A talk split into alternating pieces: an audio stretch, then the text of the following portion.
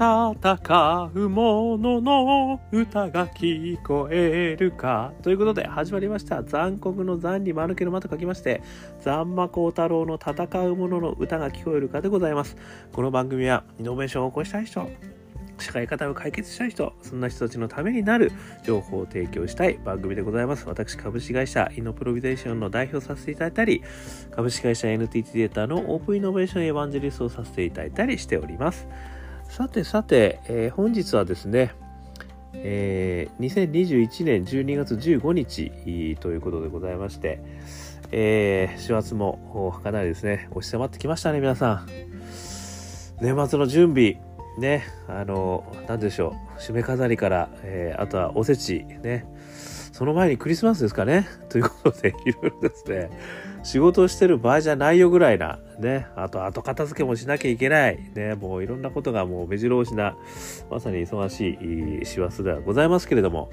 ここで一つ宣伝でございますが、12月31日、ね、12時からですね、えー、我がアカペラグループ香港ラッキーズのですね、えー、オンライン配信ライブ、そしてリアルライブ、これが12時からお昼ですね、えー、やりますので、もしよろしければ、えお耳をですね、え少し貸していただく、もしくはね、一緒に今年をこう騒いで、ね、忘れちゃおう。まああんまりね、マスクして喋っちゃいけないから騒ぐことはできないかもしれないですけど、楽しいライブをですね、お届けしたいと思いますので、よかったら来てください。ということで、えー、Facebook とかね、えー、見ていただければ、香港ラッキーズで、これで検索していただければ、えー、チケットの詳細等も出てくると思いますので、えー、来てくださいということでございました。ということで、今日のですね、テーマでございますけれども、労働者が過重労働から逃げるためにも、1世帯あたり1企業は有効では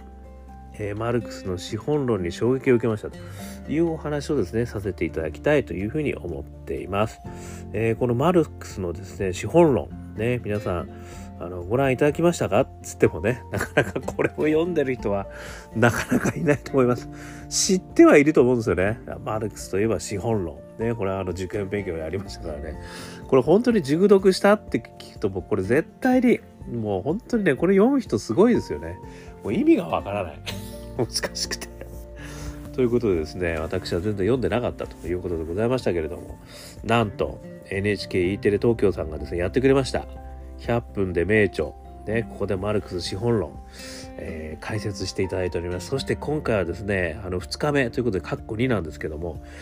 なぜ過労死はなくならないのかということですね。2021年12月13日、これ放送しております。これぜひですね、NHK プラス、今でもまだ見れます。のでですね、あの、見てください。すげえ面白かったです。そうか、そういうことなのかと。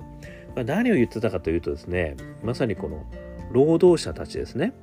労働者たちが過酷な労働に、あの、ならざるを得ない、実は、あ構造になってるということがね、この資本論の中に書かれているんですよね。で、それがもう、ある意味150年前ですからね。で、150年前も、そういうことがあったらしいですね。もういろんなところでですね、30何時間も連続して、で、なんちゃらさんという人があの死んじゃったみたいな話もですね、結構載ってるらしいんですよ。で、実は全然変わってないですよね、そういうことはね。で、あの、この番組の中でも言ってましたけれども、特にあの日本の中ではですね、メンタルやられちゃう人が、もう右肩上がりですよね、ずっと。だからそういう意味では、その、まあ、過酷なね労働条件まあこれは体力だけには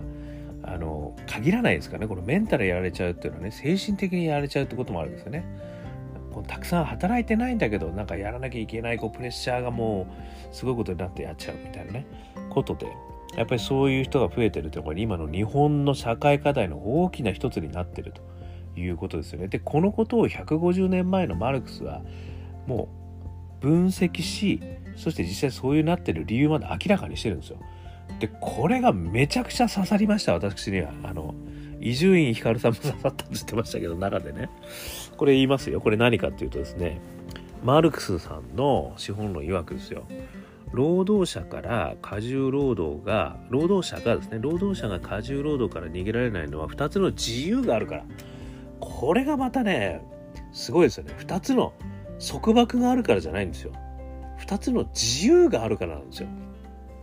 一つ目何かっていうと強制労働からの自由。これはですね昔要はもうある主の下でですねもうお前はこれをやらなきゃいけないんだ。といわゆる奴隷ですよね。こういったことから考えると要は主を選ぶこともできますよね。でその仕事をやるかやらないかということも実は決めることができるということで強制労働からの自由がある。これが一つ目なんですよ。でこれが逆に言うと自分で選択していると。だからこそそこに責任っていうのが生じてるんですよね。あとはプレッシャー。だってお前選んだんじゃんこれっていうことなんですよね。でお前好きでこれ選んだんだと俺は別にこれやってくれとも言ってないよと。お前好きでやってんだからあのやるんだよねと。いうことに対していやノーと言えないですよね。しかもそこに責任を感じてしまうんですよね。だこの自由によるあの責任感ね前にあの自由からの闘争みたいな話もありましたがやっぱりこの自由と束縛のこの間にはですね実はすごく微妙な関係があって自由だからこそ生じるものっていうのがあるんですよね。でそれが実はこのある意味ですねこの奴隷の時よりもあのまあある意味良くないって言ってるんですまあはるかに優れた労働者になるっていうのがよくすごい働いてしまう労働者になるっていう意味なんですけどそういうこと言われてるんですよね。これが一つ目の自由衝撃ですよね。で二つ目の自由何か生産手段からの自由って言ってるんですよ。これは何かっていうと自らは生産手段を持つ可能性はあるとそういったフリーダムではあるんだけどでも持てないんだよね君とだから働かざるを得ないんだよねっていうことなんですよだからこの生産手段からの自由っていうのは要は君は一人では生きていけないだろうと。だから何らかのことをやらなきゃいけない、まあ、君はって言わなくても自分はでいいんですけど自分はやっぱり生産手段を持ち得てないからどこかで働かなければいけない。でも自由はあるんだけどでも働かざるを得ないと。そういう状況になってると。いうことなんですよね。なのでこの2つの自由があるからですね実はこの次の言葉すごい刺さるんですけど自由の意識やそれと結びついている責任の感情は自由な労働者を奴隷よりもはるかに優れた労働者にするって言ってるんですよ。これすごくないですか？だから実はある意味縛られた中でね強制労働されていた奴隷の方々っていうのはある意味責任とかね。なんかそういうプレッシャーはないわけですよね。もうやらされてるわけでそこからもう出ることはない。でも生活はね一応できるという形になってると。ていうことですけどこの強制労働から自由になったことによって自分で選んでるんだよね君はと。言った責任感そういったものを生じてしまうと。でさらに生産手段も実は君は自由に生産していいんだよって言ってもなかなか労働者の人たちは自分たちで生産生産をすることはできないからやらざるを得ない状況になっていると。だから自由があるからこそですね強制はしてないんだけど君の意思でやってんだろって言われちゃうってことですよねこれによってものすごい精神的なやっぱりストレスとプレッシャーと責任感が生じちゃうっていうことが悪循環になるよということをねこれはめちゃくちゃ指摘してるんですよこれマルクスは。これすごいなと思いました。ね、ということでこれを解決する一つの手段というのがここに提示されてるんですよ。これは何かというと労働日の制限しかないって言ってるんですよ。これはですねあのスウェーデンのねあの若いあの首相いらっしゃいますよねあの方がついこの間言った事例もちょっと言われてたんですけど週3日制で6時間勤務を宣言するってあのスウェーデンのところが言ったんですよね。それってまさにこの理論からある意味ね労働者を救うというための一つの手段になりうるってことなんですよね。でマルクスはもうこれしかないって言ってるんですよ。だから賃金を上げろとかっていうことじゃなくて休む時間を強制的に作ろうと。作れと。そうしない限り労働者は、まあ、こう悪のスパイラルに絶対にはまるって言ってるんですよね。これはねものすごい刺さりましたね。そうかと。これ知ってると知らないじゃん。全然働き方変わってきますよね。そして私がもう一つですね声を大にして言いたいのが私が先日のエイプリルフールで何を言ったかというとですねあの自分の夢が叶ったという嘘をつくっていうねことをやったんですけど私は何て嘘をついたかっていうと皆さんついにこの日がやってきました。日本1世帯あたり1企業ができることを実現しましたって言ったんですよね。つまり1世帯に1事業法人がある。つまり1世帯ねお父さんお母さんどっちでもいいんですけどあの法人を起業している。起きる業の企業ですよ。という状況が実現できましたと。っていう宣言を私はさせていただいたんですけど、まあ、全く私のこれはドリームですからね皆さんで妄想ですからね。ただこれができることによってですねあのこの自由ににおける生産手段からの自由。つまり君たちは生産手段がないんだから働かざるを得ないんだと私のもと。で私でも誰でもね俺の友達も何でもいいんだけど。いうことから抜け出せるんですよね。つまり自分自身が生産手段を持つことができるようになるんですよ。そうするとそこのねこの人の下でもしかしたら誰かの下で働かなきゃいけないという状態の鎖ですね。この自由の鎖。これが一個私は解けるんじゃないかなと。思ったんですよね。何も私はこのマルクスの資本論からですねこれを思いついたわけでも何でもないですよ。今日たまたまそれを見て俺の言ってることってそれになるじゃんって思っただけなんですけど。ねもともとはですね私はやっぱりこう自分でねやっぱり新しい価値を作るというような世界がやっぱりできた方があの何て言うんでしょう。自分がやっぱり社会に貢献してるっていう気持ちが強くなるんじゃないかなと思うんですよね。そして選択の自由があるんですよ。この選択の自由っていうのは実はここのマルクスの言ってるこの話にすごくあのニアリーだったような気はします。ね、やっぱりこうどうしてもここで働かなきゃいけないじゃなくてだったら僕は自分でこっちがやりますっていうね選択の自由があるでそれはやりたくないですっていういうこともできる自由があるとでそのためにやっぱり自分で価値を作り出すということがですねできるようになるとそういうふうになっていくんじゃないかとなのでちっちゃい頃からねやっぱり企業の勉強しようとかね新しいエコシステムでいろんなこう起業家がね何回チャレンジしても何度も何度も挑戦できるような社会にしていこうとかっていう活動ですね。私は人知れずやってるはいるんですけど。まあこのポッドキャストもねそういう意味ではこのイノベーターのね皆さんの話を聞いてもしくはこういった事例を聞いて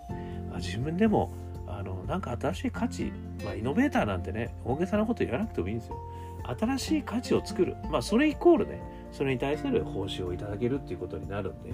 それであの自分で生産できるという人になっていただくと選択の自由もあるしそしてそういうなんかこうやらなきゃいけないということから解放されると。この鎖ですね。目的自由に。2つ目の生産手段からの自由。この鎖からね解き放たれることができるんじゃないかっていうのが私の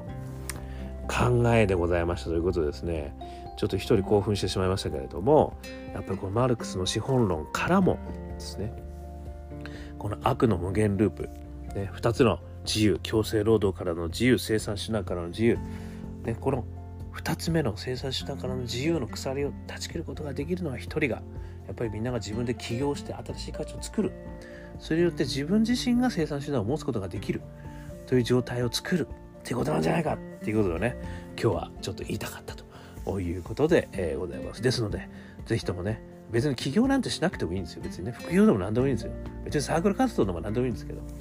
新しい価値を作るね誰かが困ってることを解決するってことだと思うんですけど、ね、それは自分が思ってる困ってること何でもいいんですけどね。なんかそういうことができるとですねそこにやっぱりねあのいろんなお金とか人のつながりとかあのなんかがいろいろくっついてくると、ね、それがそれこそがですねあのそういう意味じゃあの自分のねあの豊かな人生につながるんじゃねえかっていうのが、まあ、これは私の勝手な思い込みということで、えー、ございます。ということで、えー、まあ、これによってね、悪の無限ループから脱却が図れるんじゃないか。ね、誰もが自ら生産したを持つ時代。そんな時代をですね、そんな時代を、まあ、私自身は作っていきたいなというふうに思ってます。もし、これに賛同する方は、あのぜひコメントください。ね、いいねをしてください。シェアしてください。ということでね、えー、今日はこんなお話をさせていただきました。ぜひですね、このあの、NHKE テレ東京ね、100分で名著、マルクス、資本論、括弧になぜ過労死はなくならないのか、2021年12月13日、すごくためになりました。ね、ということで、今日はこんなお話をさせていただきました。少しでも皆様の、え、参考になりましたら幸いでございます。ということで、アンカー .fm 私毎日配信してますよ。えー、暇の時に聞いてみてください。そして、いいね、ね、それから登録していただくと、配信されたらピュッと解きますからね。あとは YouTube の方もね、あの適宜やってますから、これも登録するとですね、ピュッとこう、あの、来ますからね。あとは、いいね、シェア、ね、していただけると、コメントもいただけると嬉しいです。ということで今日も聞いていただきましてどうもありがとうございました。それでは皆様、頑張りましょうまた明日 Bye.